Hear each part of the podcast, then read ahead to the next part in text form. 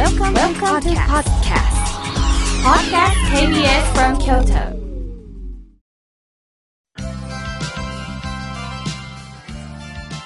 心が笑顔になるには栄養剤が必要です。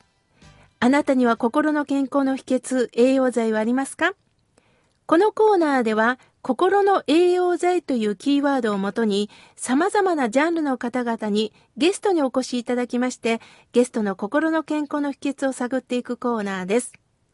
今回も先週に引き続き、この方にご出演です。井村屋グループ株式会社代表取締役会長 CEO の浅田武夫さんです。よろしくお願いします。はい。浅田でございます。先週に引き続きまして、今週どうぞよろしくお願いいたします。こちらこそありがとうございます。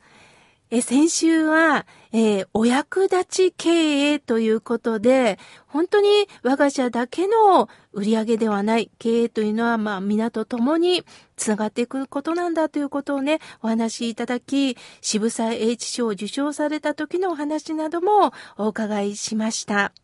さあ、そこでガラッと変わりまして、実はこの心が笑顔になるラジオ、私へのメッセージも届けられるんですが、浅田会長へという質問がだんだん多くなったんですね。そこで、そうなんです。そこで、まずラジオネーム双葉さんから、こんな質問をいただきましたので、えー、浅田会長、ぜひお答えいただきたいと思います。浅田会長に質問です。私はあんこが大好きで、昨年から自分であんこを炊くようになりました。健康のために砂糖を半分、そして天才糖を使って毎日丸めたあんこ玉1個、そこに無糖ヨーグルトをかけて食べています。浅田会長、企業秘密だと思いますが、井村屋さんでは砂糖をどれぐらいの割合で入れておられますか？また最後の水分を飛ばすときに飛び跳ねる、この戦いで私は迷っています。どのタイミングで火を止めたらいいんでしょうか？試行錯誤をしています。井村さんだったらきっとうちのあんこを買ってくださいっておっしゃりそうなんですが、浅田会長教えてくださいとのことです。あの、専門的だし、はい大変嬉しい質問をいただきまして、まずありがとうございます。ありがとうございます。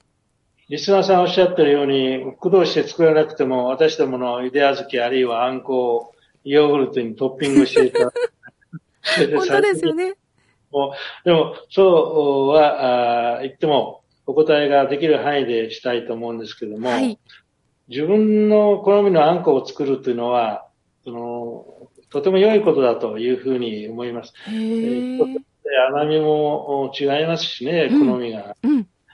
で、ご質問の砂糖と小豆、あるいはあんこの割合なんですけども、はいこの割合のことを我々は糖割りと言うんですけども、糖割り。へえ。糖割りというのはお砂糖の糖ですね。はいそれから割割合の割り。はい。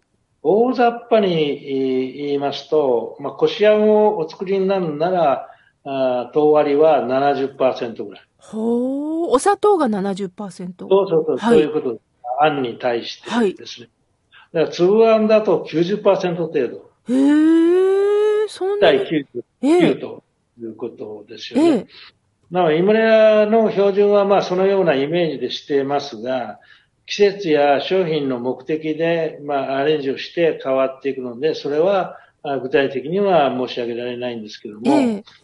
もうリスナーさんも利用されてますけども、砂糖はですね、実は私どもは北海道の天才糖を使ってるんです。あーこれ一緒なんですよね。で、創業以来この天才糖がですね、私たちの特徴の一つなんですね。ええ、ええ。これはね、もう自然の甘みっていうのにこだわってるということなんですね。もうリスナーさんと一緒でよかったですね。それから、水分を飛ばす際の飛び跳ねですけどね。えまあ、飛び跳ねるほど元気なことはいいことじゃないですか。はい、はい。でこれはね、もう火力の調節でしかあーできないんですね。はあ。だからもうこまめに判断をしてやっていくということなんですけども、ええ。だからコツを言えっていうと、コツコツやることがコツですね。はあ、うまいですね。コツコツやることがコツですねって、浅田会長自分で言いながら自分で思いっきり笑っておられるんですけど。面白いですよね。でもそのぐらい楽しみながら料理をするっていうことですよね。そうすると、少々甘すぎても、ありがたいなかっても、結局美味しいですから。そうですか。ありがとうございます。あの、もう一つなんですけれども、すずめのチュンスケさんから来ておりまして、えーはい浅田会長、浅田会長に伺いたいんです。私は、えー個人経営をしておりまして、えーこれから本当にこう経営をする中ですごくあの迷いもあります。その中で浅田会長が乗り越えるために心の支えになっている言葉とか考えがあったら一言でいいので教えてくださいと、すずめのチュンさんが来てるんですが。まあ、いろんな経営には悩みは起こりますし、はい。えー挫折をする気持ちになることも、たくさんの人が経験をされてるんじゃないですかうね。ん。はい。しかし、よく言われてるように、えー明日の来ない夜はないわけですので、そうですね。良い質問、良い睡眠を取れるように、まずは、あ忘れてしまうことも大事なんでないかなね。そうですよね。やっぱり悩み持つ方って引きずるんですよね。ね。ううんん。この辺はもう、妙慶さんのおお教えの通りでございましてですねいやいやいやいや。まああの、そういう楽観的になかなかなれないから悩むわけですけども、はい。そこは一つ、その荷物を一遍下ろして、はい。えー寝てみようと。明日になったら明日の風が吹くとうんいうふうに考えられることが大事じゃないかというふうに思います。本当ですね。私たちは自然の流れの中でまず生きてるっていうことですものね。そうですね。ね。はい。さて、えー、井村屋さんといえば、小豆バー。井村屋さんの看板商品です。えーさらに昨年からのおうち時間の増加で、小豆バーの需要が増えたそうですよね。そうですね。あの、おありがたいですよね。その、どういう理由かっていうのはしっかり分析をして、お答えをまたしていかなきゃいけないと思うんですが、はい。その、お2億9200万本というお売り上げが昨年度達成ができました。2億ですよ。ではあ、これはまあ今までのあの記録なんですね。えーで私はずっとその人口あたり1人3本がはい。あ達成ができればということをよく言ってきたんですええが、まあ徐々にですけどつ近づかさせていただきましたね。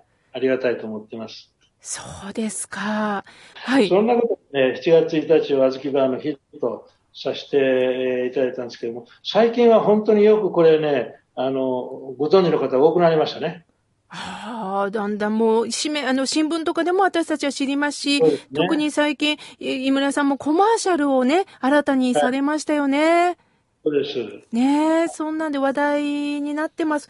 そこで、この発売から50年近くとなるあずきバーなんですが、改めて、なぜここまで長く愛されるんでしょうか？本当そう思いますね。うんで、私はそう思いますねって言ってたらいけないんですが、はい。あの、まずは天然素材であるということで、はいあ。ずきバーは小豆と砂糖とお塩おが主原料で、えーありますのでね。ええ、あの、安全安心という商品である代表みたいなものですよね。だから、そういうところから味が飽きにくいということがあるんではないかと思います。まあ言い換えたらですね、普通の味なんです。うんうん、そうですよね。あの、本当にそこに独特なものが残るわけではないんだけども、本当に毎日サラサラっと流すように食べられるんですよね。そうですね。うんだから、その、お普通の味っていうのがとても大事であると思っていてね、特色というのも非常に重要なんですが、ええ。普遍性っていうのも必要なんですよね。ああ、はい。それが長持ちをしていることになっているのかなと。まあ、ブランドの信頼もそこから出てきているのではないかというふうに思っています。ブランドの信用性ですね。プラス、あの、本当に先ほど言いました健康性についても小豆が良いよというのが知られてきたことが後押しをしてくれているんじゃないですかね。そうですね。あの、私個人は、やはり体がね、むくみやすいんですね。すると、小豆はやはりむくみを取ってくれるという、はい、もうこれ栄養士の先生がもう、太鼓判をしておられるんですよね。その通りですね。うん、だから、小豆の煮汁の中にその成分が入ってるんで、できるだけ煮汁と一緒に取られることが、あいいと思いますね。最近ね、はい、北海道小豆バーっていうのを出したんですよ。北海道小豆バー？そう。え、もともと北海道の小豆じゃないですか？もともと北海道の、えとはご縁があるわけですけども、え違うものがあったのが塩なん塩？はい。これは、小豆バーではごくごくわずかなんですけども、とても大事な役割をする、あの、味の決め手になるんですよね。えこの塩をですね、はい。なんとか北海道のそのものにできないかということをやってまして、オホーツク園っていうのが見つかったんです。あ、オホーツク海のあのオホーツクですか？ほー。でオホーツク園というのが、その、あることを知ってですね、このお塩を使うことによって全て北海道になったので、北海道のブランドとイムレーのブランドのコラボということでね、北海道小豆バーというははあえて北海道を頭につけて、はい。そうなんです。と口にしたらもうすべて北海道に行かなくても北海道を感じることができるんですね。ですね。ねまあ、あの、多くのコンビニエンスさんでお取り上げをいただいていると思いますので、はい。ぜひ一度お召し上がりになってください。そうですね。さらにあの、また、あずきバーのファンが増えると思います。さて、あずきバー以外でももちろん次々と新しい商品が販売されているんですが、特に一押しの商品なんかあったら教えていただけますか？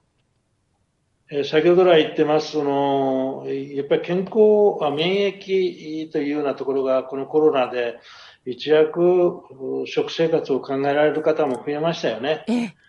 えで、その中で言うと、宮月シリーズといいますか、あ。の、小豆をそのまま煮汁も一緒になってお召し上がりになるということのために、宮月というのを開発をしてるんですが、その宮月を今度はベースにして、宮月羊羹であるとか、ああいうふうにシリーズができてきてるんですけども、これはそのポリフェノールがワインの2倍入ってるというふうに言われてまして、毒繊維も非常に豊富なんで、はい、先ほど言った毒出し効果にはですね、とてもいいんですね。体の毒素を出してくれるんですね。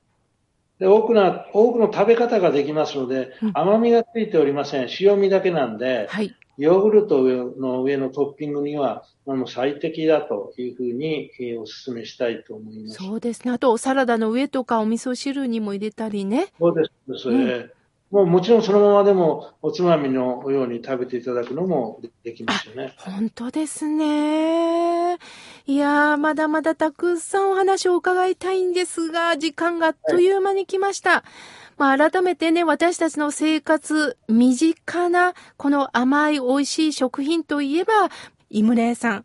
そして心が笑顔になるラジオ。まあこれはね、リスナーの皆さんと、まあ、生活を共に、あの、このラジオが続けられたらと思っておりますので、これからも、えー、体の栄養、イムレイさん、心の栄養、河村明家の心が笑顔になる ラジオにこう繋がっていけたらなと思っておりますので、これからもどうか応援していただけたらと思います。